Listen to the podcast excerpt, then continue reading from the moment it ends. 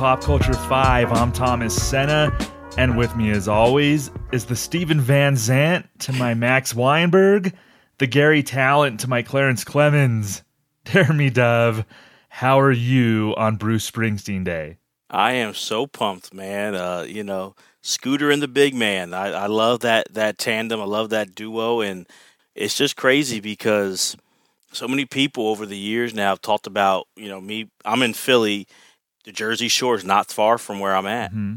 And talking about this Bruce Spring, that's where Bruce is from. And it's weird because if you're from here, the Jersey Shore is like, oh, it's the shore, Jersey Shore. And people are like, take me to where the E Street Band and Bruce, and I'm like, really, you want to go there? but then like even like looking back, it's like the Belmar. It's like a 35 minute drive from where I'm at, and that's where like they like the E Street Band like was formed and everything. So it's one of those things that like he's he's local ish, but I never I kind of take it for granted. And then when the outsiders are like, it's almost like the whole like Liberty Bell, where it's like, oh, it's the, I've seen it a million. It's not really. It's like a crack and I walk by all the time and don't think about it, but they're like the Liberty Bell, and I'm like, really?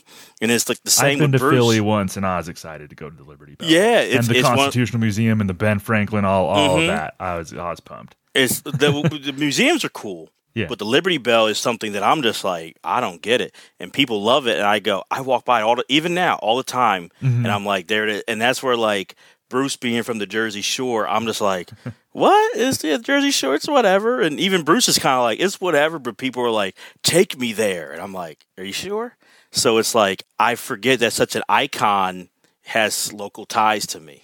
Yeah, even well, Bruce even more so than it's whatever. Sometimes he's like, "Yeah, I got to get the hell out of here." Yeah, yeah, yeah, yeah. so like- Yeah. like, even you know even more so. But yeah, I figured like like interesting that you you have as a Philadelphia resident being in the the general area close to Jersey and whatnot uh, a connection with Bruce, but it wasn't always a connection Mm. for you, right, Deremy? Like, how did you get into Bruce? No, it wasn't. Honestly, um, I kind of thought the songs that I had heard by Bruce mostly were that the Heartland rock 80s era, and they didn't really hit with me when I was younger. And that's all I really knew about him. And I knew the Philadelphia song from the movie Philadelphia. And I, I would always say, I like that song and everything else, Bruce Springsteen's whatever. And I was so wrong about him when I was in college. I still remember these guys. It was, uh, Mike Revac, Pat Wheaton, Nick Petro, they loved Bruce and they went out and bought uh like the a Born to Run, the album, like the anniversary where it came like a DVD of like a documentary of making the album and it had like the concert from like London that they did in like 75 and I was like, "What are y'all doing? Uh, Bruce is overrated." Blah blah blah. And to their credit, they they didn't like argue back with me. They're like, they invited me, like pure, just like, "Hey, come watch it with us." And I'm like, I don't want. I'm like, I don't want to spend my time watching Bruce. And then luckily, the the lazy student in me is like, "Well, I don't want to do homework." So I'm like, "Well, all right, I'll watch this with you." And Thomas that night uh, in Mike and Pat's dorm room changed how I felt about Bruce. Watching the documentary, watching the concert and the songs and the performances and seeing the E Street Band and their their prime, their hate, seeing Bruce, it was music of his career that I wasn't really familiar Mhm. with, and that just changed me. And I said, I got to learn more about this guy. And it's been a fifth. That was like in 08, and it's been like a 15 year just getting more and more about Bruce Springsteen. Super rewarding. Yeah. Gosh, yeah, yeah. So you and I got into Bruce around the same time period. Yeah. What's your story with around there. So so mine was in 2009. Uh, I was attending the Bonnaroo Music Festival Okay. with a whole group of friends uh, from friends from around the country. A bunch of us Coachella folks decided Any- let's go to Bonnaroo. Any celebrities in that friend have- group? I, I was- just want to make who sure. Who was there. Um, not really. Well, Post Malone before he was called Post Malone. Okay. Okay. was there. I got you. But, okay. Yeah, but other than him, there was I no just- celebrities, so I'd have to say none. That's that's a surprise. Usually, there's always that celebrity. Just just Thomas is he'll just throw in there, just hanging around Pre-fame, with. pre-fame Post Malone. I would just call him PM. Yeah, just just just P. Yeah, what's up, P? Let's go check out Bruce Springsteen. But so so we were going to the Bonnaroo Music Festival in Tennessee, and Bruce headlined that year. Mhm. It was like Bruce Phish headlined. a lot of a lot of S Nine Inch Nails. So it was like a very eclectic, very cool festival that year. I had known Bruce. Obviously, I grew up. I was a child of like the '80s and '90s. Bruce was always to me a symbol of the '80s. Yeah. So when I think of like '80s icons, Bruce was one of those. Even though I Mhm. wasn't like I liked some of his songs, but I really just viewed him as like a icon of the '80s Same. the yeah. Mm-hmm. Born in the USA album cover. I could see him like on stage pumping his fists, dancing with Courteney Cox Yep. uh, in the Dancing with the Dark video. So like, so that's how I viewed Bruce. But I wouldn't, I wouldn't call myself a fan. It was just more so like, yeah, he's cool, whatever. And we decided, my friend Patrick Johnson and I decided, let's go see Bruce. Like, we're gonna be like all in. Let's go check this out. Let's give him a chance. My friend Patrick, he wrote on his stomach.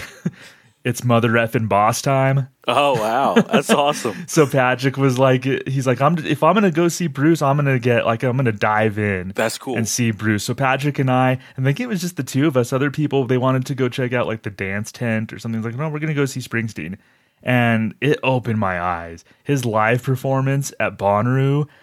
Patrick and I looked at each other and we were like, this is actually really good. Like, we kind of came to watch him 25% ironically and 75% let's go watch Bruce.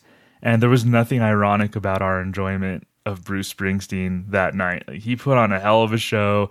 Patrick w- was super into it. Patrick likes uh like we- weird kind of music. He likes a lot of electronic music. He likes a lot of experimental music. But he t- after the show, he's he told me he's like Bruce was like I can see he's like I get it. He said I Yeah. get why people love him so much. Yep. And I said same. And he put on he opened with Badlands. And that was like I said, like, yeah, I think I know this song. That sounds familiar. That's like, a, and then he played some more songs. I'm like, you know, a lot of these songs sound more familiar than I thought. And I said, mm-hmm. I think Bruce has more like great songs than I even realized. So that was part of it. That's awesome. You know what? It's funny you mentioned Badlands. You know how I heard that song. I didn't know it was a Bruce Springsteen song, but it always connects to SNL.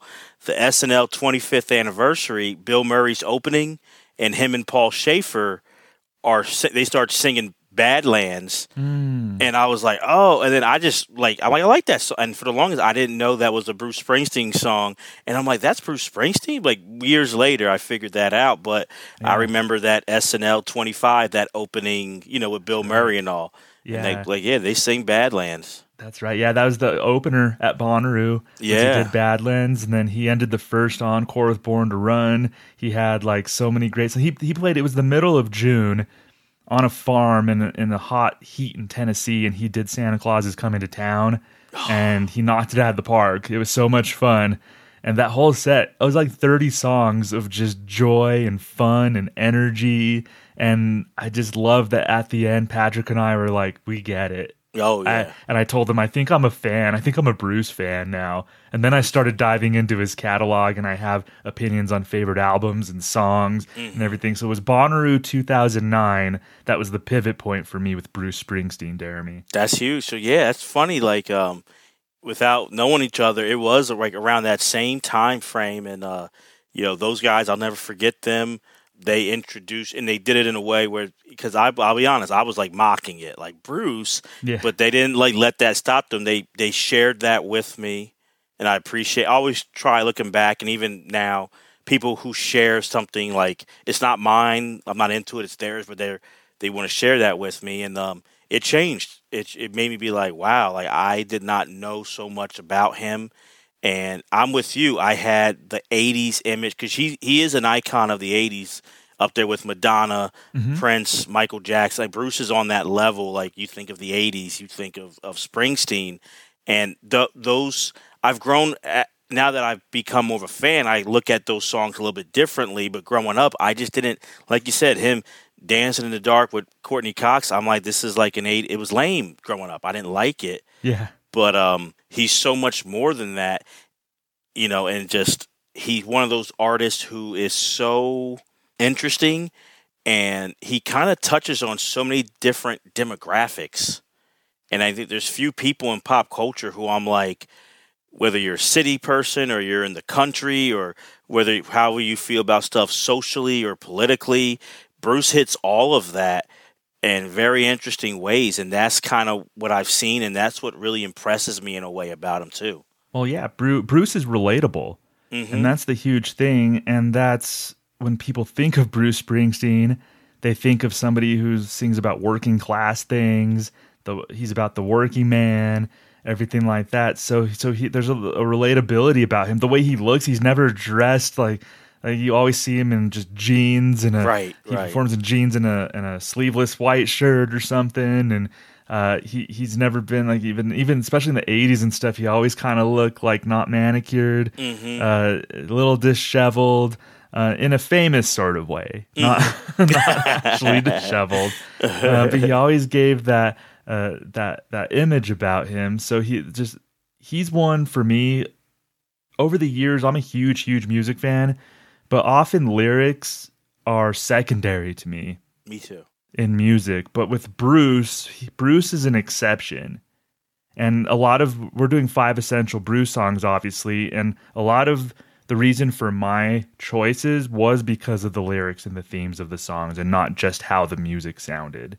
Mm. And Bruce is maybe the top artist for me as far as like I pay attention to the narrative that he's weaving, the mm. story that he's telling in these songs more so than a lot of other artists where maybe I'll hear a song and I'll be gravitating toward like oh listen to this guitar sound listen to yeah. these drums listen to this yeah. but with Bruce it's like what story is he telling what is he singing about well that's interesting and I, and I totally agree with you I actually kind of was reverse now like like the way like I listen to music, like it's like similar to you. Like lyrics sometimes is secondary. Um, Bruce was actually someone, and we'll probably get into like a big reason why. Like when we do the songs, the lyric I kind of started paying attention when I started developing a fandom. The lyrics I went into, like, oh okay, and I would hear like, you know, great guitarists of the E Street Band, great musicians. But I'll tell you, when the Defiant Ones, that docu series about Dr. Dre and Jimmy Iovine came out in, I believe, 2017. And early on in Jimmy Iovine's career, he worked with Bruce Springsteen and seeing the footage and the clips, but then seeing them talk about it years later. Shame on me, but I didn't know how attention to detail oriented Bruce was with the with everything, with the mm-hmm. music, when it has to hit right here, and how he is he's really hands on deck because like Bruce's style feels kind of like, especially like those '70s songs. Like, oh, you're just kind of like peering in on like this jam band, just having a good time. I didn't know how like attention to detail and how you know working on a song for months and months and months. So I kind of went reverse, where from the lyrics to them being like, wow, like there's certain artists you can kind of hear it, but you kind of know mm-hmm. about them being that. I, Bruce doesn't have that, that, reputation, but studying that and seeing that, I'm like, Bruce is really fine and really attention to detail and really focused that I I would not have guessed. And with a band that big, with the E Street Band, the, with the amount of instruments at any given time that mm-hmm. that's happening, it could it could very easily go into a jumbled mess. Yes, and I think that's the huge thing about Bruce Springsteen and the E Street Band is that there's a lot going on, but you're right. The attention to detail, the arrangements, mm-hmm makes sense. It's a pleasurable listening experience because at any given time, there's like a guitar, drums, bass, a glockenspiel, yep, a yep. Uh, saxophone, tambourines. There's like all this stuff happening, but in the context of the song, it makes sense. It doesn't sound like a mess. And you're right. That speaks to to to Bruce and the rest of the E Street Band mm-hmm. with how they arrange the songs, how they perform them live something and that's what makes it so sound so full as well and that's part of the live experience that you and I have both mm-hmm. enjoyed and gravitated to is is all of that happening and marrying and coming together creates this amazing live experience and I think we're not alone. I think the live aspect of Bruce and the E Street Band is why even to this day in 2024 why he has such dedicated fans. Absolutely.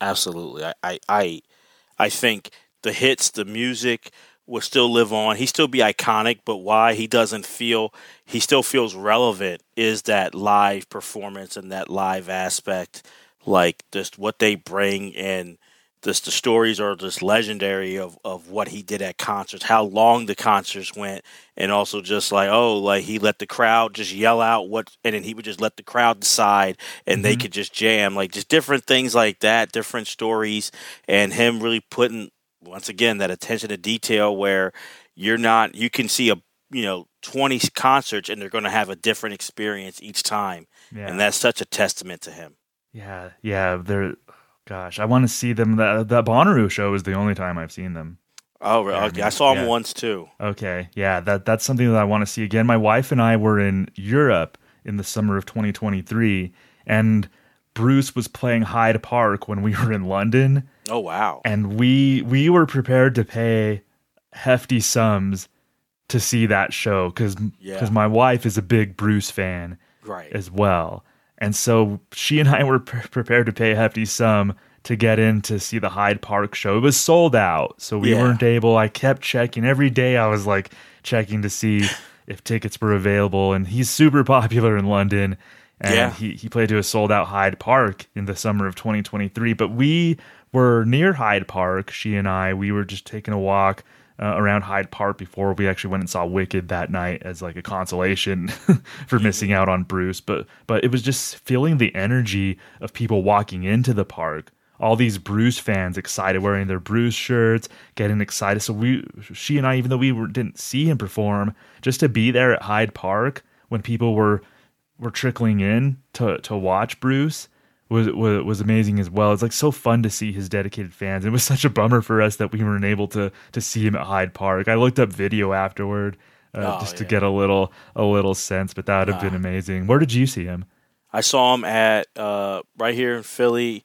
Was he was in was it, it wasn't the Spectrum yet because uh, he had like a goodbye spec. It was I think it was at the we call it Wachovia Center, where the Sixers play. Yeah. Um, he was in there and he it, it was really cool show. That was like 2010, 2011 ish.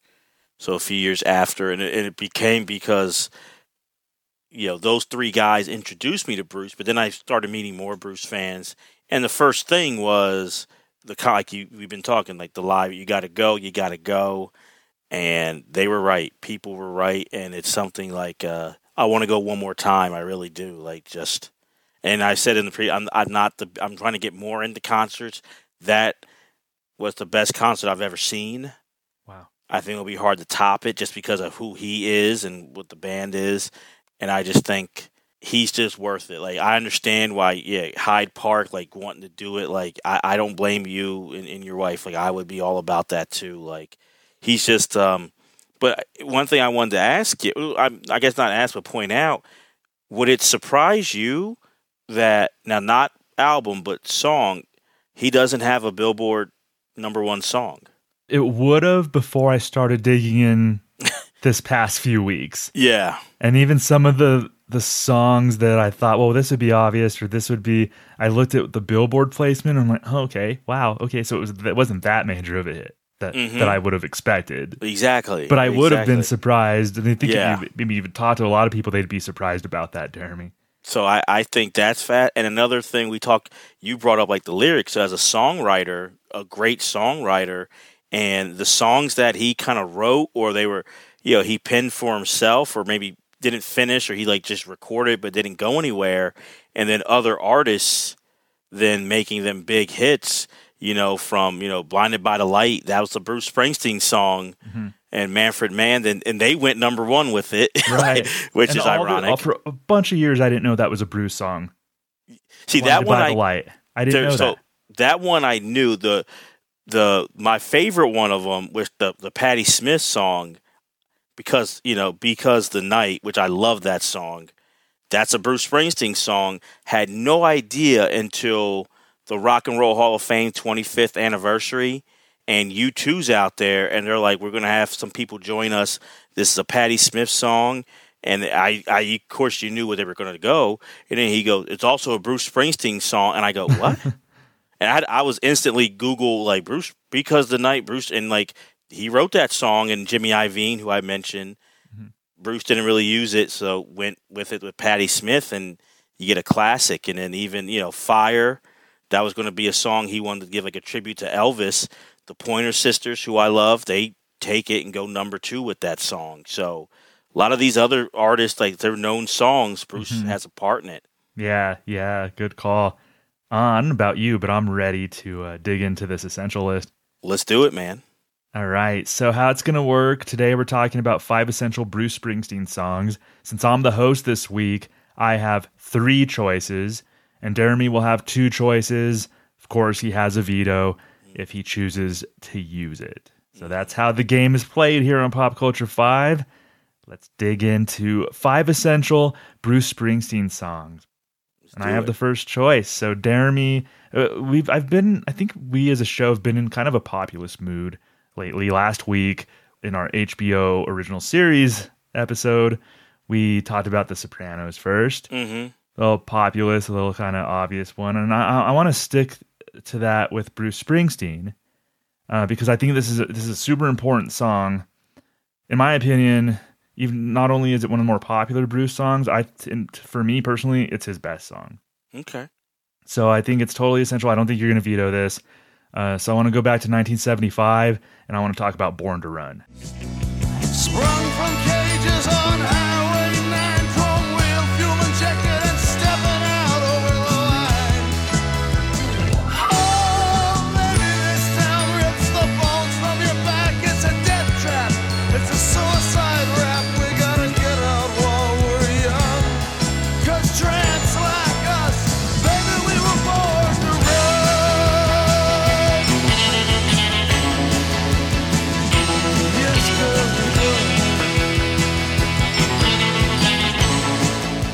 And to me that's the essential for me. Like i don't know i don't i don't necessarily rank these but born to run's always the first that comes to mind as far as greatest best essential whatever you want to call it with bruce springsteen. And you had mentioned billboard charts. Mm-hmm. and this peaked at number 23 on the billboard yeah. charts. Like, i was yeah. i was shocked. I was like oh it may have been top five top 10 so I mean, number 23 so it wasn't that major of a hit Deremy, but it was a pivotal song for Bruce because he was looking for a breakthrough song. I believe Born to Run is his third album.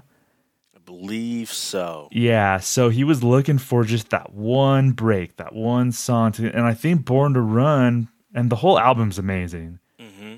Born to Run played a big part, I think, in like letting Bruce know that, like, yeah, I'm gonna keep going. I'm gonna keep putting out albums. This is like, I think this got Bruce on more stable footing Absolutely. as far as popularity and his name getting brought up in like a, a the the good to great artists or whatever around that time. So I love just like the evocative language that he uses, like in the first verse, basically about getting the hell out of their hometown. Yeah.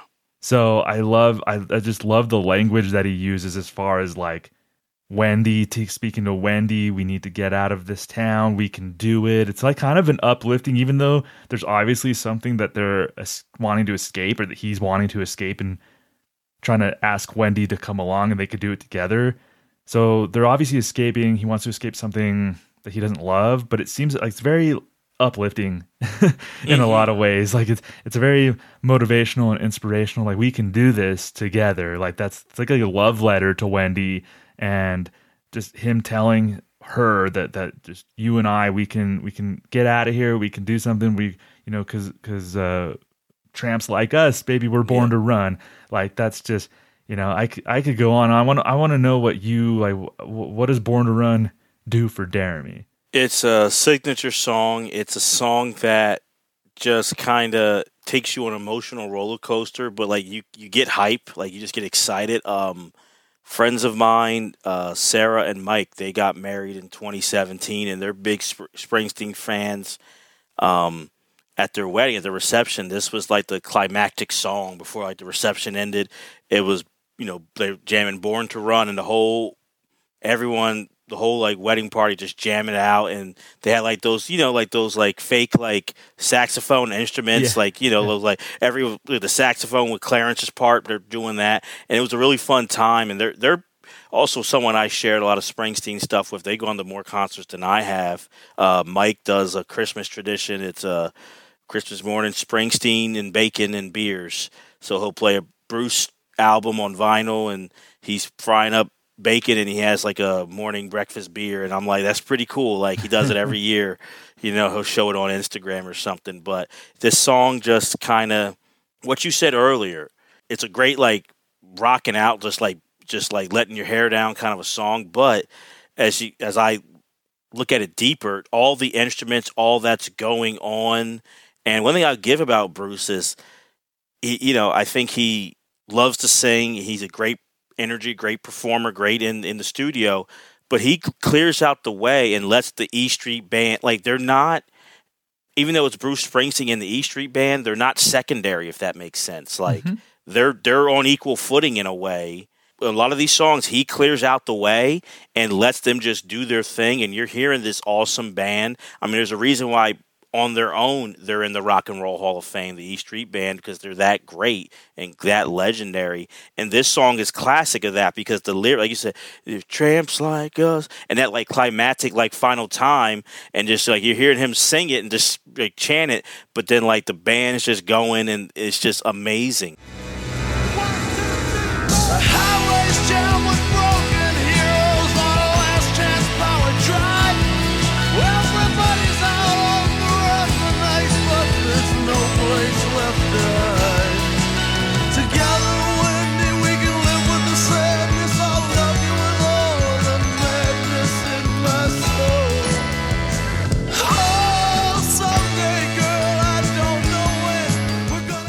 So I think this song, like, it's his signature song, which I'll be honest, 25 years ago, I wouldn't think it would be, but I yeah. think as time's gone on, it kind of won out. And I think the first song people think of for Bruce is Born to Run. And I mean, even the album cover is iconic with, you know, Bruce leaning on Clarence. Like, it's, it's just classic, man.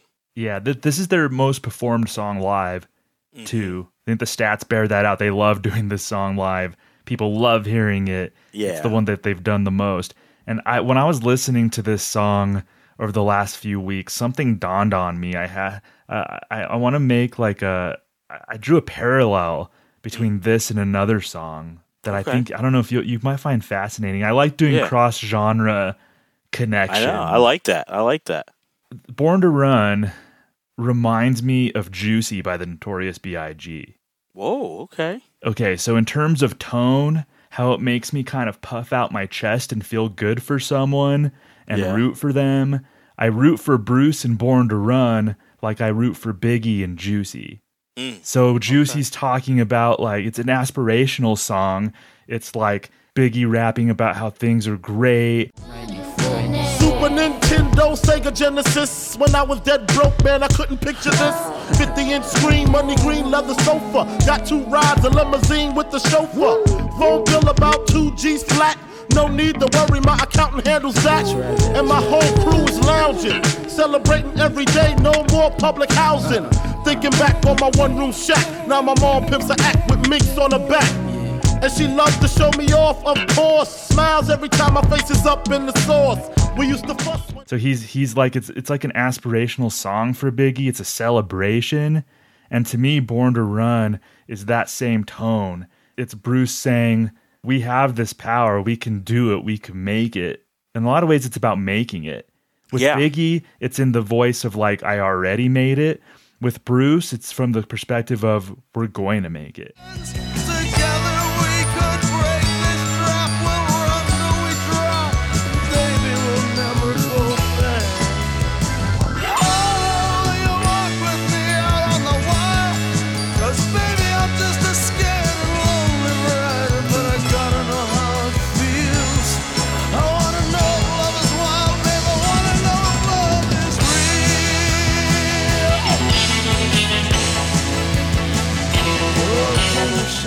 But it's the yeah. same tone. So like Born to Run and Juicy by the Notorious B.I.G. have a lot of similarities to me, sure. Deremy. That's a really good. I, that's brilliant, man. You're right because they both also, if you listen to the lyrics, but also know the backstories of both of them, it's going against the naysayers. Yeah. And a lot of times it's it's people, you know, in Biggie's neighborhood. A lot with Bruce, it's really like a lot of this like his own dad and his turmoil with his father, but it's kind of like, yeah, like you're right. Like Biggie's kind of like we we made it, and he's maybe looking at like a mix of because success means different things for everybody, but he's looking at like a personal success, but also materialistic. Where I think with Bruce, it's escaping the naysayers, is escaping like you're never going to be anything. You're just going to be stuck in this place. And no, like we're we're creating our own destiny, Mhm. and you know we're we're going away from here, and the world is our oyster. So that's a very good comparison. I like that. Yeah, that's, why, that, that's why I don't like I don't like to limit myself. I don't think people should limit themselves to one genre. I Never, think there's never. so much crossover, especially in terms of themes and that multiple genres have to offer. So so when that dawned on me, I'm like, I love it. Like I love Biggie, I love Bruce Springsteen, and they share. There's a lot of similarities there, uh, if you really think about it and open yourself up. So. Uh, so, so that was fun to to kind of realize. I love like some of the romanticism in the language uh, of this song. Like he he uses the words tramps. He says because tramps like us. Like that was very deliberate on Bruce's part. It has like a literary quality. Has like a romantic literary quality. He could have used other words, but he decided to view them as as tramps. Which to to me that that's like an interesting choice to me. And you'd mentioned how Bruce is deliberate about stuff like that. So that's something, Jeremy, that stood out to me is like the Yeah. specific wording that he used. uh, to to me that means we not just himself but her as well are outcasts, outsiders, black sheep. Mm-hmm. So that's what I think of because I've thought about that too. Why use the word tramps? Because it has a negative connotation, you know, with it. Yeah. So I'm like, why? But I feel like it, it's it's representing that that like we're we're different. We're outsiders, and we were born to run. Mhm. And like I think it's a great choice of words, like because it's it's like we're not the uh we're not the the favorite as a, a sports term. We're we're definitely the underdog in this story in this song. And that's like tramps like oh, we were born to run like don't give up and I think it can speak to anyone who feels like an outsider or down on their luck or feel like people or society have given up on them. It's like it's a great very inspiring song. And I was thinking like so so using the word tramps to me as a listener, it makes the task of them getting out of their circumstances uh, a little less daunting because tramps to me it's like a whimsical kind of word. Oh, so okay. Bruce is treating it as like like it's a whimsical thing like we're gonna do it so i'm gonna sing about it as if it's just kind of this adventure and not like a hard thing a daunting thing that's in front of us this is gonna be an adventurous thing we're we're whimsical we're tramps That's You know- interesting. I never you looked know at it I'm that. saying? So yeah. that's just how I view it. Like a lot of listeners can view songs differently, but that's Yeah. how I view, listen No, to no. this song. that's an interesting way to look at. Uh, yeah, you like you. Yeah, that's that's. Int- I, I like that. I do like because it does have. It's not.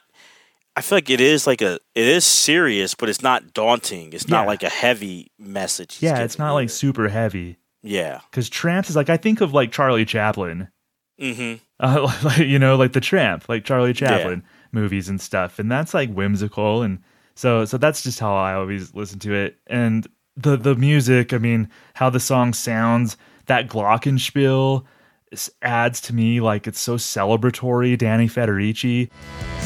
Oh, someday, girl, I don't know when we're gonna get to that place where we really wanna go and we'll walk in the glockenspiel But till then, tramps like us. the glockenspiel's all over the album born to Yeah. run so when i think of bruce around that time and think of that album that glockenspiel sound makes it like a uh, again like a whimsical big kind of thing. Clarence clemens man just rips on that sax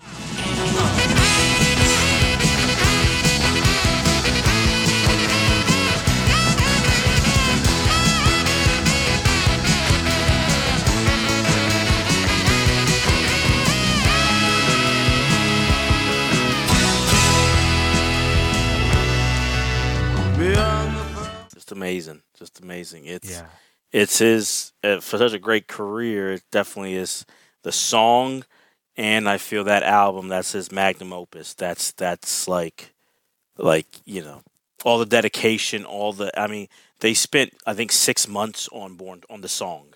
wow Like they spent so much time on that song and trying to get it just right. And that's where like Jimmy Iovine talked about like that's where he learned about the dedication in the music business.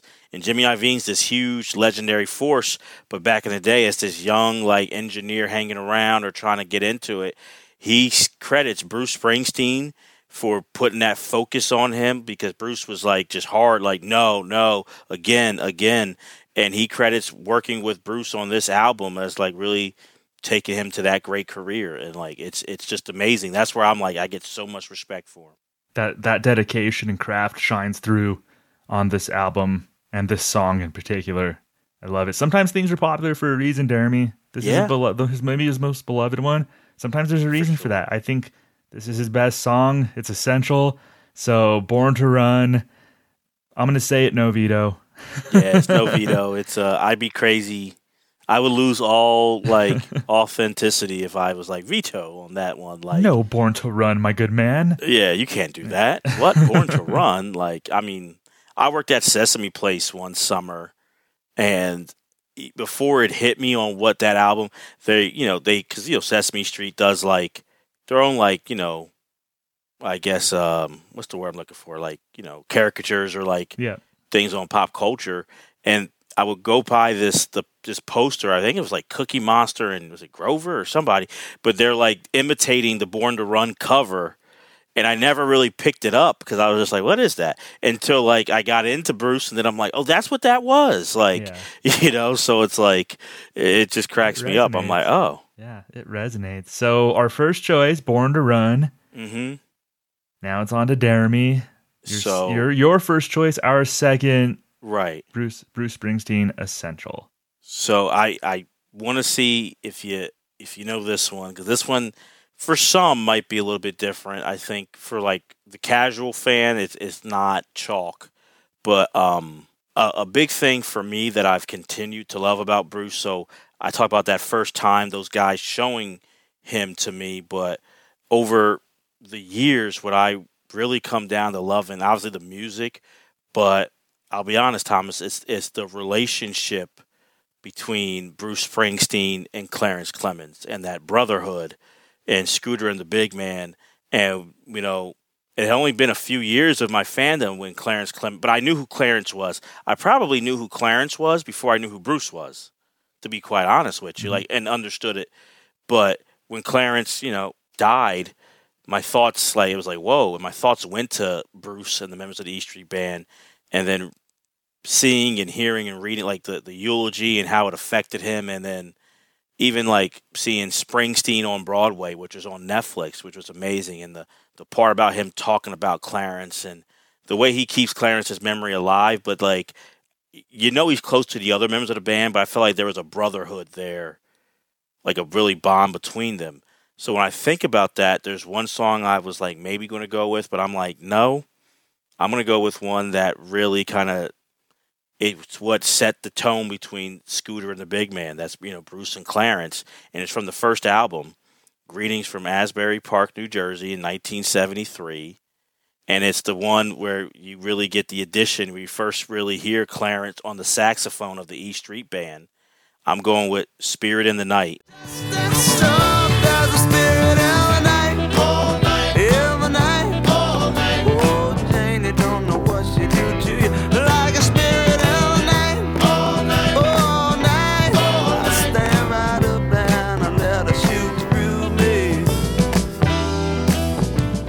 This song to me sets up what you're going to hear in Born to Run. The ad Clarence. Clar- these were like the last two. This song and Blinded by the Light were the last two songs that they recorded for Greetings from Asbury Park. And he kind of had he him and Clarence had met. They knew each other, but he had to find Clarence to kind of get him to, to play sax on here. And then you have Clarence on here. And to me, I love the story he's telling. You know, with all the characters he has, you know, Wild Billy, Hazy Davy, and it's just like these guys who are kind of like just trying to find it out, and it's like a great like story he's talking about like his his crew, his Jersey Shore East Street, you know, like crew. I love that part. I love that song. I love the saxophone. It has a jam feel.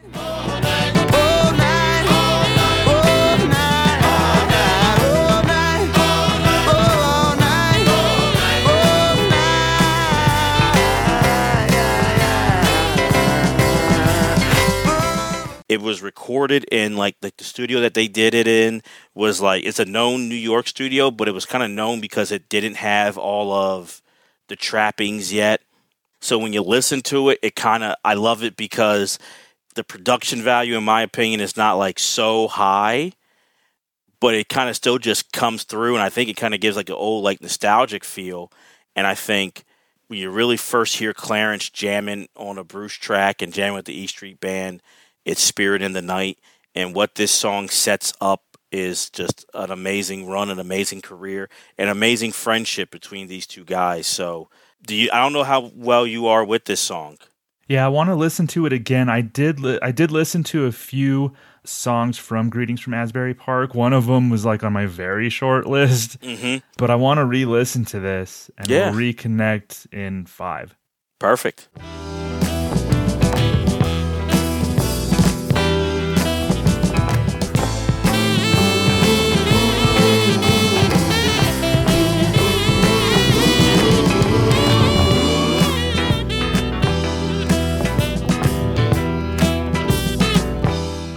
Right, I just finished listening to Spirit in the Night off of Greetings from Asbury Park, New Jersey. This is awesome. This is such Okay. a feel it's like a feel good song. Uh, what sticks out is that it's it's different than many of his songs about hard times. This was actually like a, a, a, good time. Like it sounded like he was fondly talking about something that he wasn't trying to escape something. He was like almost living in the moment. He was like living in the present, describing a scene. It's like a wild night between friends, but it, but he he describes it as something that like something sounds like he truly enjoys it, which is a departure. I like. Well, I mean, I love a lot of his songs about m- making it out and hard mm-hmm. times and dusting yourself off or but this one was like a celebration of good times that that were important to him. Yeah, and I and I just love. There's not too many people, honestly, because this was last addition to the album. So there's not many of the E Street Band who are there because they thought they were done. So a lot of that, I think, um, I don't know if it's uh, I'm trying to think of the guy, uh, Vinny Lopez on the drums. It's Clarence playing the sax, and a lot of the instruments are Bruce because a lot of the E Street Band have gone on. So this is really it's if you want like a Clarence and Bruce jam, to me, this is what sticks out for me a lot of times. And I think that's why, because this is really Clarence. He kind of joins the E Street Band from like this is like where he like starts. He's a part of it. Like he kind of, Bruce had to mm-hmm. like find him. So and I think the story of Bruce Springsteen and the E Street, like you have to mention Clarence Clemens if you're going to talk about this story. I know you're looking at the lyrics, but just that like that end where it kind of like slows down. It's like Well, now Hazy Davy got really hurt. He ran into the lake in just his socks and a shirt. Me and Crazy Janie was making love in the dirt, singing our birthday songs. Janie said it was time to go. Oh, I love that. Yeah. And then it's just so we close our eyes and said goodbye to Gypsy Angel Road. And it starts picking up again, and it felt so right. Like I just love how like they're just jamming to it, man. It's just all Everyone right. chimes in in the chorus. Oh, yeah. Oh, it's just great. Like it's Yeah. um people who know like listen know me. Um, I love going for walks. Like I love long walks. Like my rule is if it's 35 and up, I'll still go for a walk. 35 degrees and below, Okay. uh, I gotta hit the treadmill. It's a good so yeah. So um, this is one of those songs. Instantly, when I go on a walk, I play this jam, and I it just gets me in the right mood. So I, but I just think it's not just a favorite of mine, but I think it's essential to to Bruce. No, this is awesome. And I know Bruce loves soul and he loves Motown. Yeah. And I could hear it here. hmm I could really hear it because this is a Bruce song. You don't often hear him do this. He's more so like crooning in this Yeah. song than other songs. He's not like singing like Bruce Springsteen. Like he's like Yeah. crooning like a soulful singer. Crazy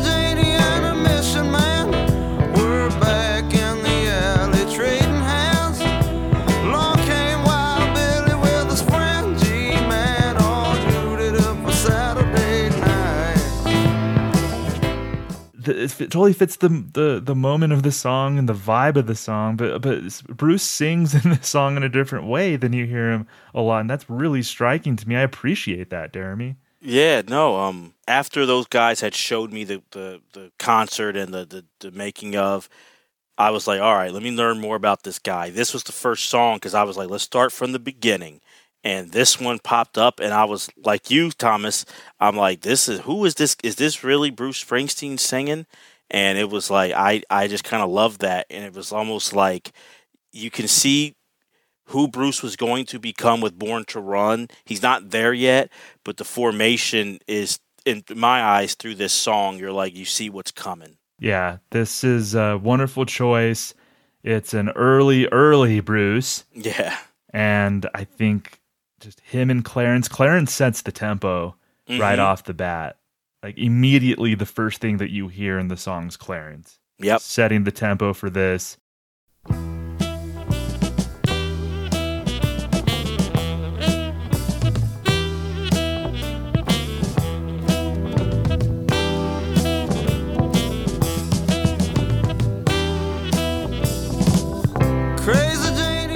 This is a great, great song. This is a great choice, Jeremy. I, I, I think it's essential. If I had veto power, uh, I would not veto this I, one. I appreciate that. I appreciate that. All right. So we got Born to Run and we got Spirit in the Night as our first two essential Bruce Springsteen songs. It's my choice with our third one and we're feeling good. We had we listened to uh to Spirit in the Night and we're feeling good, taking it easy, some good vibes flowing. And then I come in and I'm just going to ruin that, Jeremy. with I'm going to ruin that with a amazing song in my opinion, but arguably Bruce's mo- most emotional and saddest song. Okay. So that's part of why I think it's essential. Is this is mm-hmm. just like this hits I think a lot of Bruce fans in the feelings more than most every other song that he's done. It's the one Bruce song that almost makes me choke up Oh. listening to it. So it is from 1984. It is from the Born in the USA album, but it's probably not one of the super popular ones. It's Downbound Train.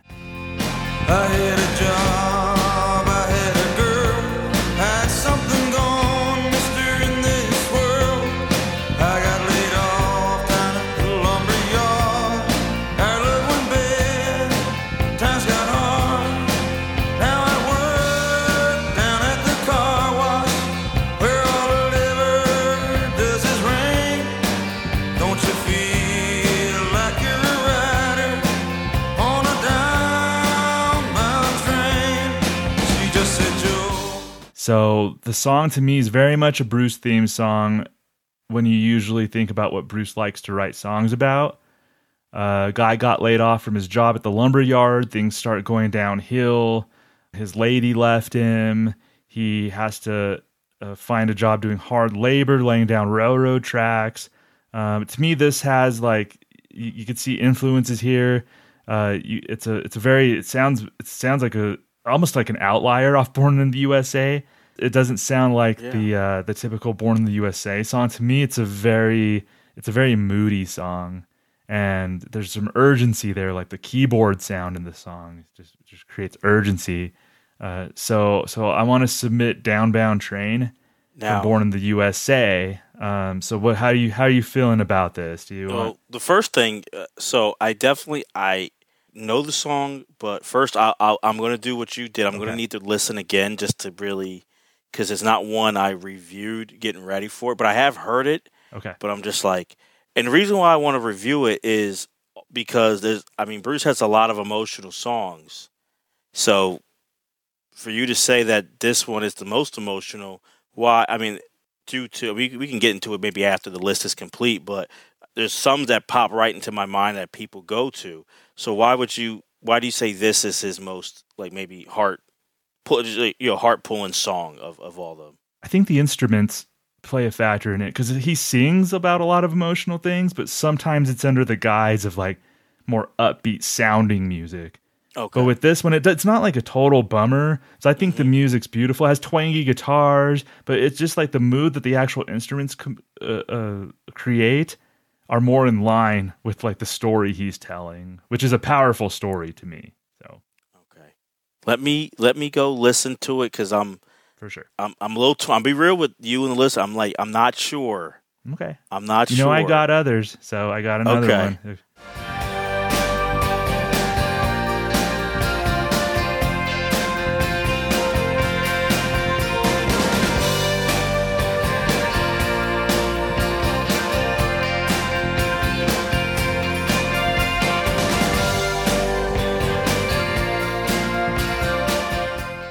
Okay. All right, Jeremy just listened to Downbound Train. So did I. I had to throw on my headphones for that Mm-hmm. too. I wanted to take advantage of that. Listen to a song I love. Jeremy Yeah. has thoughts.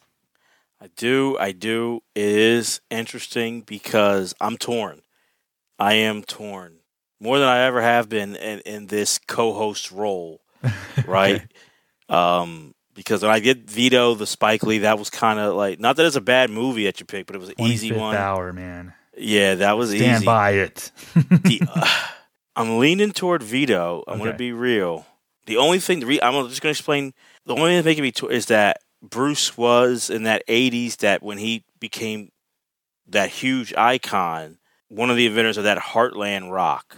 I want to listen again because that song does have a very '80s Heartland rock kind of feel to it. But I think you could. There's other choices in there, so I, I, I will. I'm gonna, I'm going to say veto. Okay. Not that it's a bad choice. Okay. It is a heck of a song. yeah, you like the song at least. I do like the song. Yes, absolutely. absolutely. I just am like I don't know if I if I was like, yeah, the essential Bruce if it's in this 5. I Okay. it could be a little bit later that okay. makes sense. So Jeremy's sending my choice on a downbound train I- out the hell of this essential list. That's what's going on. All right. But- but I feel bad. I feel Don't- bad do doing not it. 'cause feel bad. It's a good song. It is a good song, Do but not I'm just feel like bad. I understand. And that's why I had from 1980. Mhm. I'm going to then talk about from the album The River. I want to talk about the song The River. The river, and into the river we dive.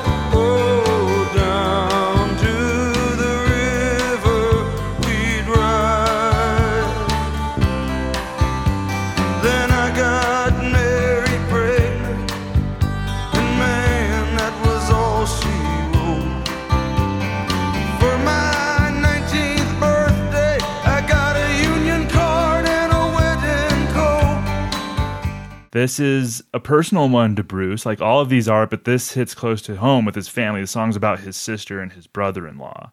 yeah. So this tracks like the narrator of the song and his high school girlfriend that had dreams of making it out of their town. Things changed when the girlfriend Mary got pregnant. So this is them kind of like almost in the stages of grief, Yeah. I would say. So they had to, you know, Mary got pregnant, then he had to get to work to support Mary and the baby. So they had a quick wedding at the courthouse, all of that. It leads to like, you know, in the third verse, the narrator lost his construction job. Uh, before that, he and Mary are still hold on to their dreams, and that's what the river symbolizes for the most part. Is them like it's their dreams and aspirations, them holding on to that future that they've always dreamed about. But then by that third verse, the narrator lost his construction job. He and Mary both let go of their dream essentially. They say, mm. "Now I just act like I don't remember," and Mary acts like she don't care. That's them coping right. with it. That's him saying, I'm just pretending like I don't even remember this. Mary remembers, but she doesn't care about what we mm. had in store. Final verse is taking stock of the situation. So, like, he's remembering the time in which he did dream, wondering if it's e- even worth having those dreams if they're just going to get crushed in the end. Come true? Or is it something worse that sends me down to the river? So it's just about a young couple's dreams and aspirations, and then a circumstance in life hit them, and they had to adjust. And it's almost like stages of grief, acceptance. They're they were bargaining initially. They kept going. They went back down to the river because they were kind of bargaining, like maybe you know there's still something out there, maybe we could still do this. So it's a very personal one for Bruce. Uh, all the instruments you talked about, songs that are well arranged, Jeremy, and there's like guitars, piano, tambourine. There's an organ, bass, harmonica. It's a very notable for Bruce har- harmonica in this song. So all these instruments are so well arranged, and I think the river, to me, is an essential Bruce song. Now, you know what?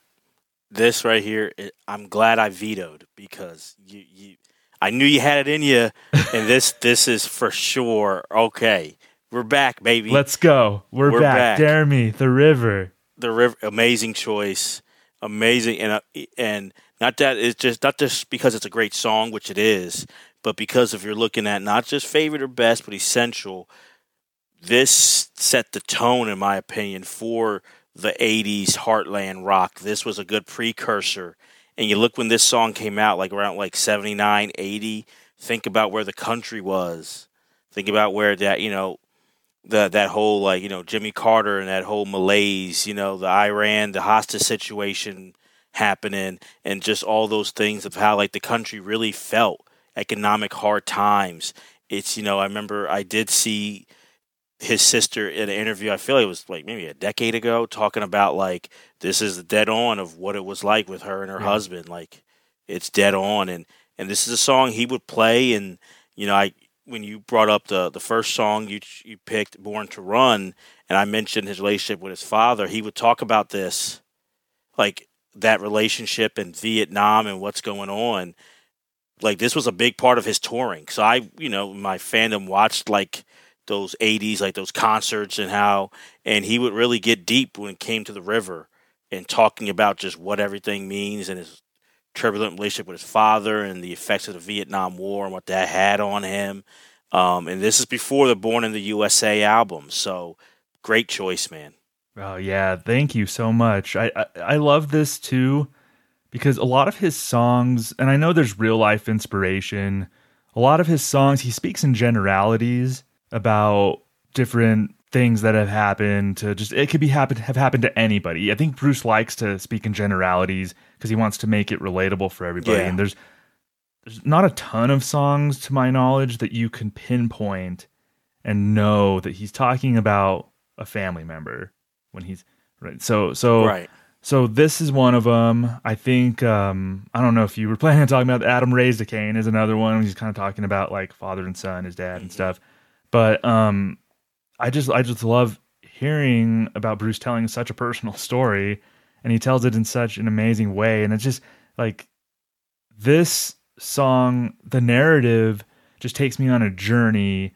Unlike a lot of his other songs, a lot of his songs take me on journeys to a certain extent, but this one I could close my eyes and I imagine like a short movie happening. Yeah. And he's because he's he's he's so good at like setting the setting up the characters, setting up their situation. He's it's like an economy of words with Bruce. He in in another life, Bruce could have been a great screenwriter, Yeah. like an awesome screenwriter. Well, um, great point because I mentioned uh the like the Springsteen on Broadway. I don't know if you've seen that. No, Um, it's amazing, and it kind of connects with what you because first of all, like spring scene on Broadway, but to what to your uh, excellent point, yeah, his songs they're little plays, they're short stories, and I think that's a great point. He could have been if he wanted to a great screenwriter, and, and it's something that I think like if you have time, like anyone listening, like go go watch Springsteen on Broadway on Netflix because it was just so amazing. And Thomas is right, like he just paints such a clear picture. You can see the people in the songs, you know, from all, all to me, all three of these so far, I don't need is so easy. Like it's not like a struggle to I can picture the guys in Spirit of the Night, you know, Crazy Davy and you know, I picture like it sets up that's his crew and they're all kind of young and wild and born to run, tramps like us, what that means. And in this song, The River, I can see this this couple going through hard times and are they going to make it? Are they going to get through it together? All they got is love and is that enough? I, I don't need to be like struggling. It's very easy. He paints such a clear picture. Yeah, I would love to see that because he he is very literary and such a great storyteller. And and you said the river is actually in Bruce Springsteen on Broadway? Do you know? I'm trying to remember if it's on. I think it. I know when I watch a lot of like his concert tapes in the past. I think the River is on Broadway. I think it is. Uh, Don't quote me, but I do think that's on there. It would be a Um, perfect one because it's yeah, so I'm evocative. This whole album, positive. Yeah, this whole album's such a it's it's it's a little bit of a departure in a way from the previous two. So you had like Born to Run, Darkness on the Edge of Town, and then like the River, Nebraska was around the same area. Bruce Yeah. got a little more maybe sullen or a little more just like bare bones in Mm-hmm. in a lot of his songs. So you could see that really with the river in Nebraska. And then he's like, I gotta I gotta bring this up a little bit. And then Born in the USA came out. So this is always this is an interesting Bruce album to me and just like a little bit of a departure from the previous two, especially, but even going back to the Asbury Park uh, album. So the river was like, yeah, it's an interesting album in his catalog for me. Yes, yeah, I agree. It's unique, very unique, and I think uh, I'm glad I vetoed. Yeah. I was a little bit because that was tough because I was like, I understand where you were coming from with Downbound Train. I'm like, I t- I wasn't like what I got it, but I was like, I don't know if that's. I, I feel like there were better songs that kind of hit that feeling, Mm-hmm. and I think you picked a better one with the river. All right. Well, thank you, sir. Yeah, So we have Born to Run, Spirit in the Night, and The River. And now it's back to Deremy for your second pick, our fourth overall. So one thing I love is, you know, for those listening, Thomas and I, we go over like what we want to do. Like we pick like an episode, we agree on an episode topic, but you know, I don't hear his picks until we're recording. He doesn't hear mine until we're recording. So I love it when by like accident he's there's like a perfect segue, or you know, mine gives a perfect segue to his. I love that, and this one happens here because you know we're talking about Bruce and his lyrics in that mid 80s and Born in the USA. That album kind of had like a lot of mixed feelings for me growing up. Like I was kind of like confused by it.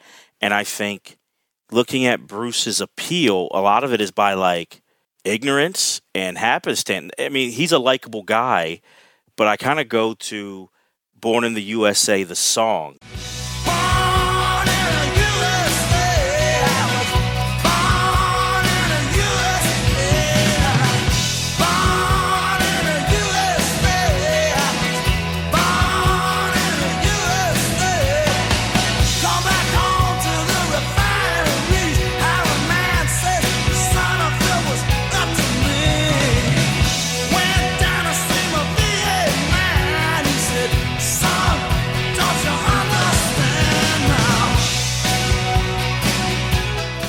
And I know people are like, "Oh, that's easy, but I, I'm going to focus on two things here. Number one, I want to focus on maybe one of the most, it could be arguably number one as far as like misunderstood songs like in pop music history. Yes. Especially with a Yeah. certain prominent mm-hmm. president and Right. his staff. Exactly, Yeah. exactly. And it's it's it. The funny part is the misunderstanding continues to happen nearly forty years later. Mhm. Politicians and people still get it wrong of what the meaning of the song was. And to be fair, if I'm transporting back to 1984, I can understand that a little bit, just because how the song. But to me, once you even see like the video Yeah. And everything, it's kind of like, how do you not know what he's talking about? But uh, if you focus on it, you know, it sounds just like it's uh, yeah, yeah, yeah. But the song is about you know Vietnam veterans coming home, the economic hardship, and the country letting down these guys who went to go fight, you know, in a war that was not needed, and then you send them off to war when they don't need to go, an unjust war, and they come home, and you're giving them the cold shoulder and mistreating them which for those who don't know, I think a big reason why post 9/11 and now we see people going toward the soldiers and pro and which I'm grateful for, but it's because of how Vietnam vets um you know, Thomas, I know for me growing up, a lot of Vietnam vets weren't treated No. with respect. No, no. And that lasted for a long time. So that's what he's talking about in this song. Yeah, he's talking about uh, a person being chewed up and spit out by by the system, by Mm-hmm. the country. Like the character in the song was was born in the town in a town with nothing to offer, so he probably joined the military as a means to an end. Yeah. to do something other than stay in the town. They also alludes to like maybe he got in trouble and this was Mm-hmm. you know joining the military was a way uh, of getting him out of that trouble. But military service is sometimes like a carrot that's dangled in front of people with little to no prospects. So I think the like the character in Born in the USA followed that carrot because there was no there really no options, Right. and then felt a little used by a lot used by the system. There's an imagery of like having a gun put in his hand and being sent to Vietnam. So mm-hmm. that's just like it's not like him saying, "Well, I grabbed the gun." He's saying they put a gun in my hand. Right. So they were just a tool. Like they used him. The system used him, and then when he came back, tr- had trouble finding a job. Ten years went by, and he still didn't really have any good job prospects. Right. So that's just that's a that's a condemnation on the United States. That's not a rah rah patriotic. Exactly. The subtext of this song, Deremy, is I'm in this crappy situation because I was born in the USA. Exactly. That's the those are the missing lines that that precede born in the USA is I'm in this predicament because I was born in the USA. That's what he's saying exactly. in this song. That's what's been unsaid, but if you pay attention, that's what you know. So I was gonna choose this one. If you weren't gonna pick it, I was gonna end this episode saying I want to talk about Born in the USA. Screw it, I Yeah, don't care. I- so so one of us was gonna talk about this. This Oh, was my yeah. next choice. honestly because um if you went by like favorite i do like this song more and more as It's i've gotten song, older honestly. um but because of what it rep- because it's just so misunderstood and i think in a way that bruce wasn't trying to do that of course it grew his popularity and he grew to being that everyman that heartland rock by like accident Yeah. you know so i think it's one of the this song and this era makes bruce one of the more like happy accident like beloved icons like it, i think if people back in the 80s knew what if they listened to what he was saying Yeah. i think it would have been much more divisive Yeah, well, it does have like a synthy quality, so it does it does sound 80s.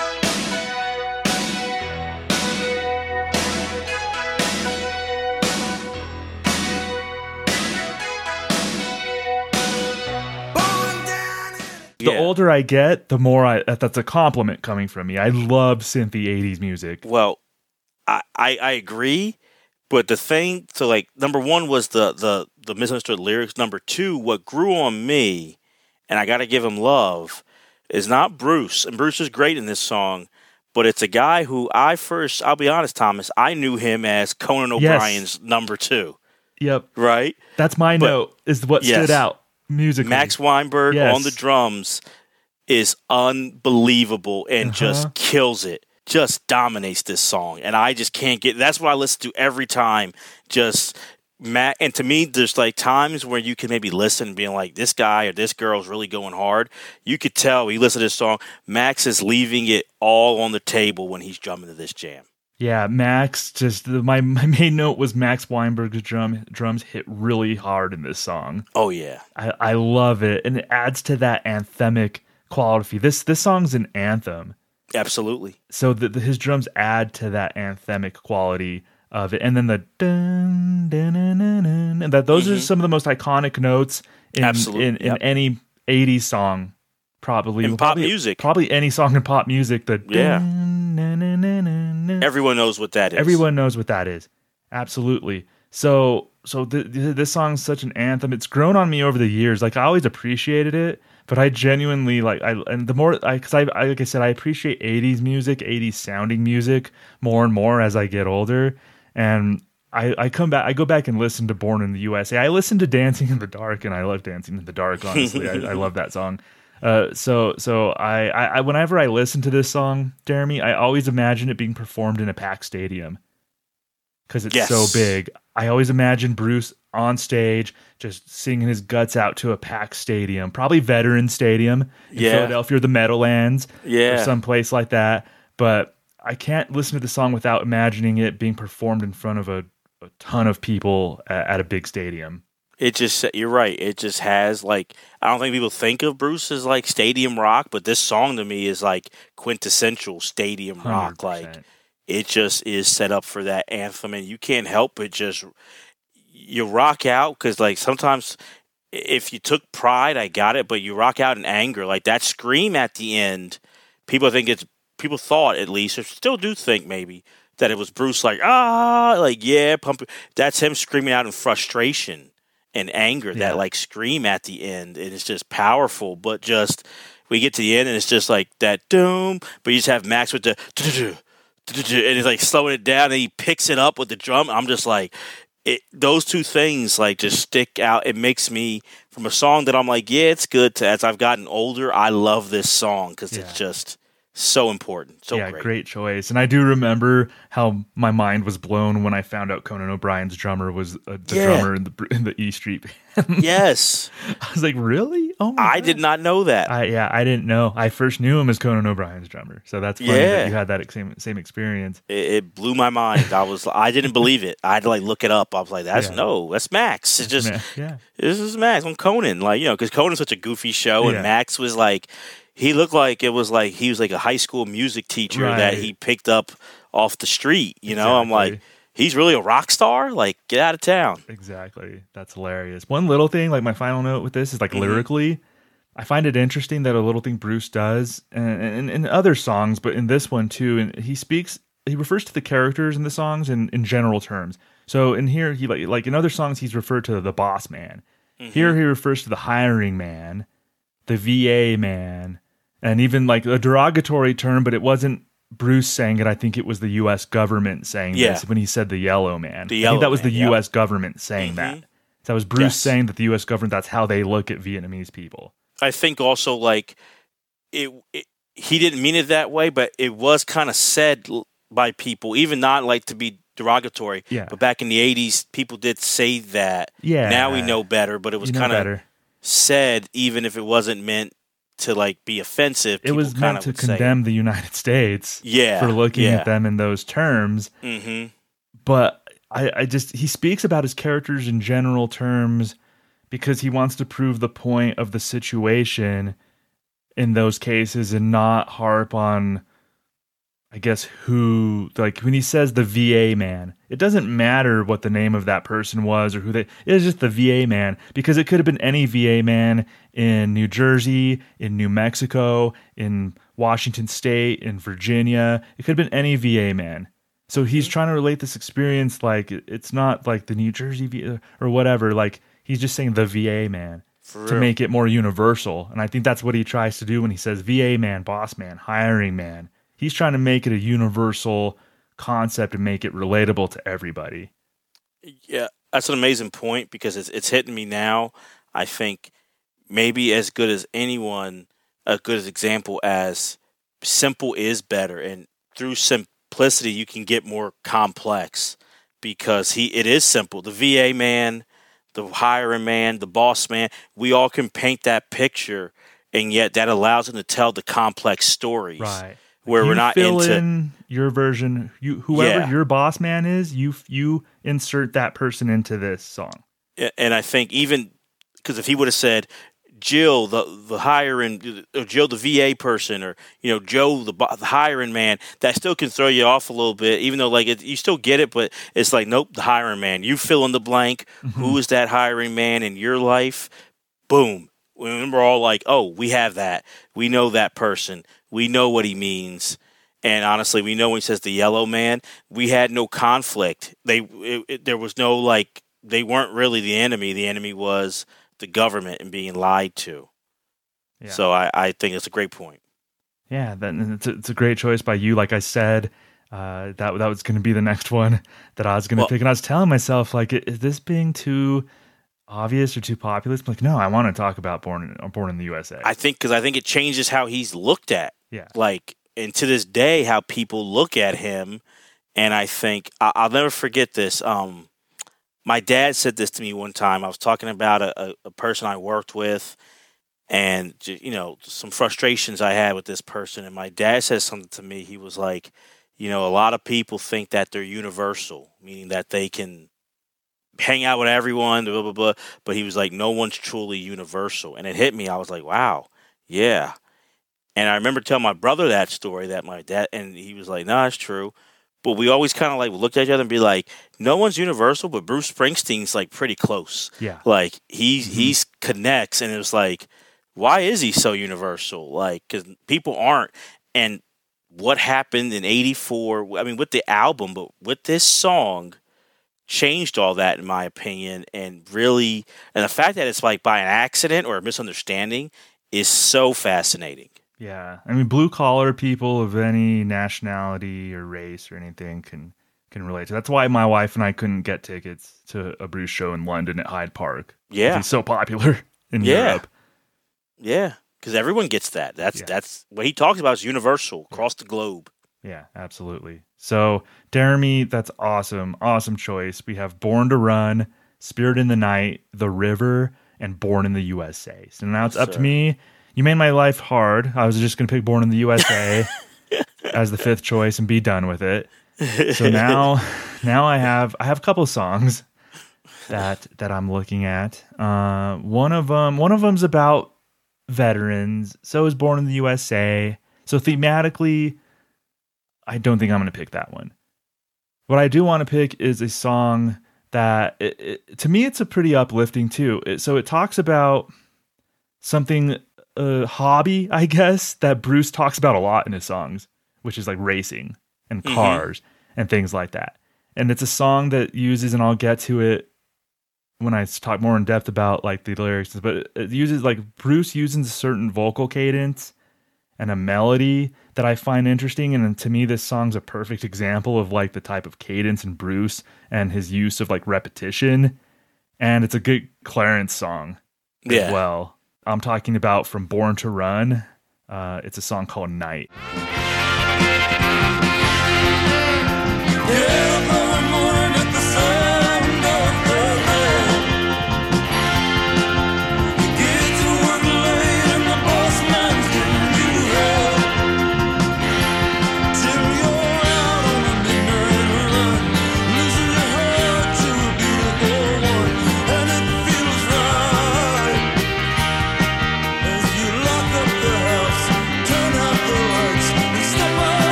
this is another, like I said, aspirational song to me from Born to Run. Uh, so the narrator, the character in this story, it's like saying like I have to work all day, like at a nine to five, but I also have this outlet where I feel free.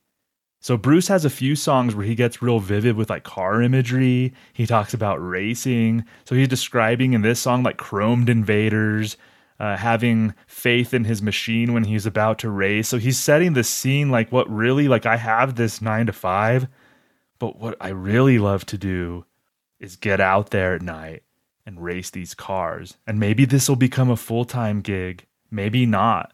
But I think he's saying too that like he's relatively content with the day job that he's working because he he he's looking forward he can do this thing it's like him acknowledging that his 9 to 5 sucks and it's a Yeah. situation that he doesn't love but also saying here's what I do love so it, it it straddles the line between so we already had like spirit of the night which I think after out of all this list is the most like uh, upbeat in terms Mhm. of theme Yeah. and maybe we could argue born in the usa or the river might be the most like hard port bad th- you know downtrodden themes but to me this Yeah. is like straddling that line night of like acknowledging a poor situation but also bruce saying here's what i love and i'm going to talk about what i love in this song so night from born to run uh, is my choice interesting. I like it. I I do do know this song, and it's not it's not one of like the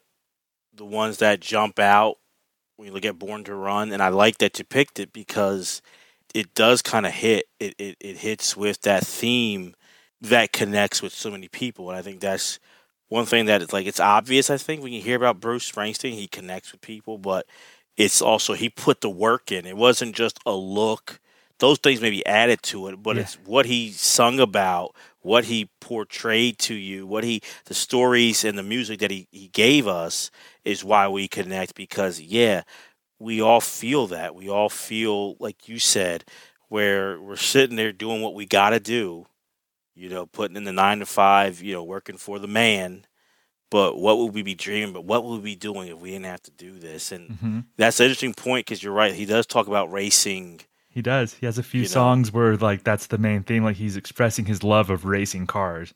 And I think it's maybe like that going fast or like going away, or I don't Yeah. know what it is, but like, um, I and that's one thing maybe uh, you know still learning. I I haven't looked that up of like what is his level of fandom or his connection with it, or if it's just like that's easy. You know, some songwriters it's whatever can get the the story across the best or the easiest. Mm-hmm. I don't know if it's that or what. So I, I'm I'm kind of you're making me even more curious Yeah. about it, but. It just is a great song that kind of just hits you.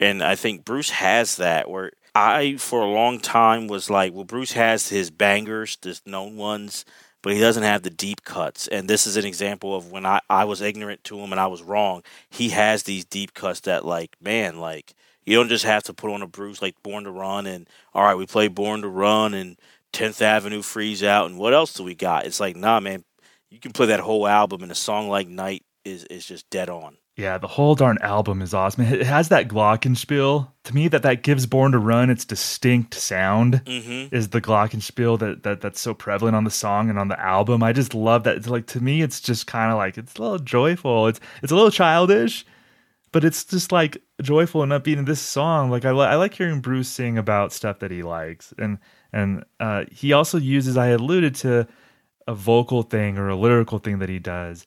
So he he he uses repetition in this song "Night."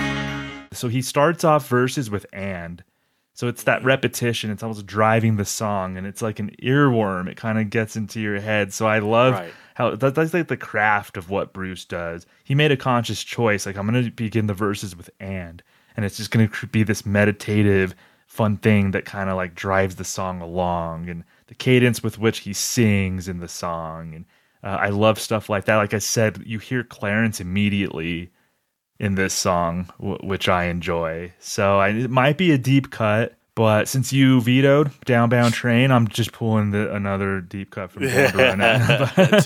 touche, touche. but I think if, if some people aren't familiar with Night by Bruce Springsteen, um, this is always one that just really sticks out to me. if you love Born to Run, it's similar to yeah, it. no, it is. It's similar sounding and similar feels. Mm-hmm. If you like the song Born to Run, Night is definitely along those lines.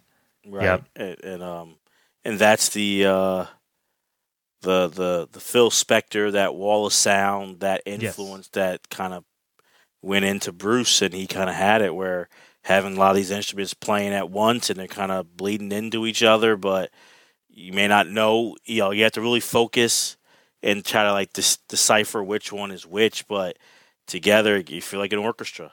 Mhm. It feels like powerful, and and I think this song right up there with "Born to Run," the song for that album, kind of gives that the best. Yeah, this is probably after Born to Run. I would say Night's like my second personal favorite, not Yeah. essential, but like personal Thomas favorite from this Yeah. album. I, I would say Night is is No. right behind Born to Run. It's funny; it's the B side to Rosalita. Is it really? I didn't know. Yeah. B-side. yeah. Rosalita's probably a song that people would know so more so than Night. Yeah, On- yeah, yeah. and I like Rosalita. yeah, no, that's a good song. Bruce has so Because- many good songs. Yes, he does. He Yeah, does. I had That's to that's whittle a, it down. I have a whole Bruce playlist on my Spotify that has just a ton of songs that I had to kind of like oh yeah, examine and narrow down and it's kind of the one song that I was gonna I was choosing between night um that but that has has similar Vietnam veteran themes was lost in the flood from Greetings from Asbury Park, New Jersey. So I was debating between Night and Lost in the Flood. I kind of think Lost in the Flood is a little more well known than Night. I could be wrong, um, but that's the one that I was wavering about. I was I was looking. So honestly, at first, I almost didn't put Spirit on eh, Spirit in the Night on there because of Tenth Avenue Freeze Out, and like they're kind of telling the story. Like it's like mythic. It's not like maybe the exact story, but the story of the E Street Band and all that stuff, and you know just the jam like to it and everything. But I'm like, that's no, that's not the. I said I didn't want to do that because I'm like, what's the song that really brought the E Street Band and like brought Clarence in? Mhm. And Spirit in the Night is why I picked that over tenth. But that was I was down to those two, and two others were The Rising Yeah. and because of just like I wasn't a fan of him then, but it kind of says something to me that that song that came out after 9/11 and it's kind of like the country looked to him and that song and what that meant for just how like the malaise that we all had post like right after like 9/11 and that kind of in a way like I wasn't a fan yet but it was kind of powerful like Mhm. that everyone looked to that song but looked to him as like you're the how how do we respond to this musically? We're looking to bruce springsteen. Yeah, that album, The Rising, was was almost a third kind of rebirth for Yeah. Bruce Springsteen. Yep. that I did. I think he had one in the mid '90s a little bit, and then when The Rising came out, uh, it was a beloved album, critically acclaimed. Uh, I think that was another like third act uh, of Bruce Springsteen. Uh, those And- would have been good. perfect segue because the other one i was if you would have picked born in the usa i would have went with this one is uh you know streets of philadelphia I was going to ask you about it. Yeah, of course you guys know from philly so that hits that was the longest time if before i was a fan i would always say i'm not a bruce fan but i like streets of philadelphia like that was one i didn't grow up in a house that loved bruce my parents loved that song they love streets of philadelphia and that video and just bruce walking the streets of philly Mhm. and the actual streets of philly and just uh telling that story at a time when it wasn't popular to talk about AIDS and HIV and, and him. That that showed the activist side of Bruce to me. yeah. So that was a close one. I think that song is best accompanied with the video. Yeah, So if you do want to listen, I think it'd be good to go watch the video. I Uh, agree. You know, I I think, I agree. think it's it's a good companionship. So I, I was gonna I was gonna ask you what you thought of Streets of Philadelphia. That was gonna be like my big burning question for uh, Oh, for Deremy. But I, instead of asking you a question, Deremy, Mm-hmm. I went ahead and asked a question to Chat GPT. oh, really? I asked AI a question for this episode. What was that? I asked AI to write a song about podcasting in the style of Bruce Springsteen. Get out of town. And it wrote a actual actually pretty good song. Did it? it has yeah, it has uh three verses, an outro, it has a chorus, a bridge. It's like a a, a full-fledged Bruce Springsteen song about feel like- podcasting. About pot? Wow. Yeah, and and it, so the name of the song, I asked ChatGPT to name the song, and it named it Midnight Chronicles. Wow. So right, that's pretty good. that's not bad, right? So so so the first verse, I kind of I won't go through, go through the whole song. Like the first verse, it says, "Well, I hit the streets of this digital town with a microphone and a dream. I won't back down." Whoa. In the heart of the night where the stories unfold, I'm a troubadour of truth in a world so cold. Damn. Right? And then the chorus podcasting in the moonlight under city lights. I'm chasing down the stories that keep me up at night. Through the static and the silence where the voices roam, I'm a lone ranger of the airwaves finding my way home. Get out of town. That's awesome. So Chat GPT can like, yeah, the bridge the bridge of the song it says the echoes of the streets, they're my harmonies. In the rhythm of the city, I find my ease. Through the feedback and the buzz, I carve my name. I'm a podcaster, baby, and I'll play the game. you want to hear the outro? Yeah. That's awesome. So here's to the dreamers and the ones who dare, to the late night thinkers with stories to share. In this podcasting world where the wild winds blow, I'm Bruce on the mic, let the stories flow. Damn. That's that's Midnight Chronicles, everybody, written by Chat GPT. a song Via- about podcasting in the style Yep, of Bruce via Springsteen. Pop Culture Five. If we ever produce an album, that's that's the first track. It's gonna be Midnight Chronicles. I told I told my wife that about this, and and I told her the name, and she's like, "That's perfect." Midnight Chronicles. Wow. Okay. that's that's yes, because that's that's the life of a podcaster. Mm-hmm. Like that nails it. Wow. Yeah, Okay, I've been up at midnight editing stuff and doing stuff. So it's, Oh yeah, all the time. That's why I never get any sleep now. Just looking, researching, doing Yeah. things. Oh yeah. yeah. it's worth it. I love it, but like that, it hits it. Like yeah, so there you go, Deremy. that's awesome, man. You uh, that was a great surprise. I I did not see that coming. That is so so cool. It was a pleasant surprise to me. So. Yeah, So all right. So AI is gonna take over someday, but at least it'll write good Bruce Springsteen songs. that's true. Yeah. That's true. Yeah. So a look at what we came up with: five essential Bruce Springsteen songs. Born to Run from 1975, Spirit in the Night 1973 from 1980, The River, Born in the USA from 1984, and from 1975 off the Born to Run album, Night.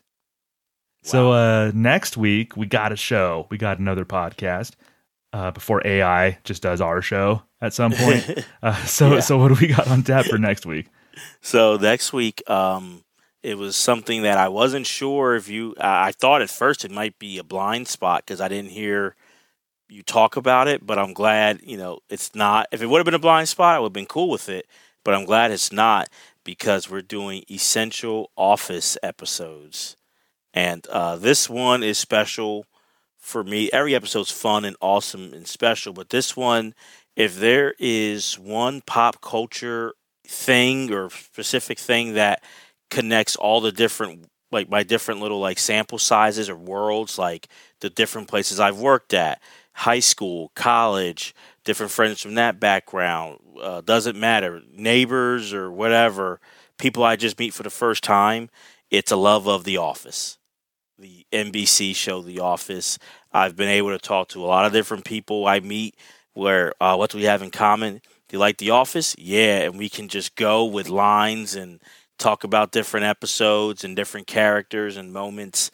Is something that is special to me. It's, it's up there for top five favorite shows of mine of all time. So Yeah. I, I'm so glad we're doing essential Office episodes. Beautiful choice. I love The Office as well. Um, uh, 100 pages or so into Andy Greene's uh, oral history of The Office. Excellent So- book. Yeah, yeah. So so that's that's good timing. I had just nabbed that book and you said, "Hey, let's do an office." And I'm like, "Cool, I just bought I just got the oral history." So Yeah, yeah. Great timing. So so one great show. I love The Office. So excited about that episode, Deremy. No, I think it's going to be fun. I think it's going to get a lot of debates. Mhm. with people. People are going to have their choices, and because there's some that people love that I go, I don't want to put it that high, and there's others that people may forget that I I think are high. So um, it'll be fun to see which way you go and which way I go with it. Yeah, yeah, I'm excited. And people people might give us flack on social media, which I welcome. Feel free. Please reach out to us on social media. I'm sure we did a Bruce Springsteen episode. I'm sure Brad Robinson, our buddy uh, from the Not Ready for Primetime podcast, is going to give me flack about about our Bruce choices. So so we're ready for it. It'll happen with The Office, but we welcome your feedback. So yeah, so I'd like to thank all of you for listening. Thank you so much to Bruce Springsteen, Clarence Clemons, and the E Street Band. And thank you to AI for writing a cool song and for not commandeering our show quite yet. So for Deremy Dove, I'm Thomas Senna. So long, everybody. Peace.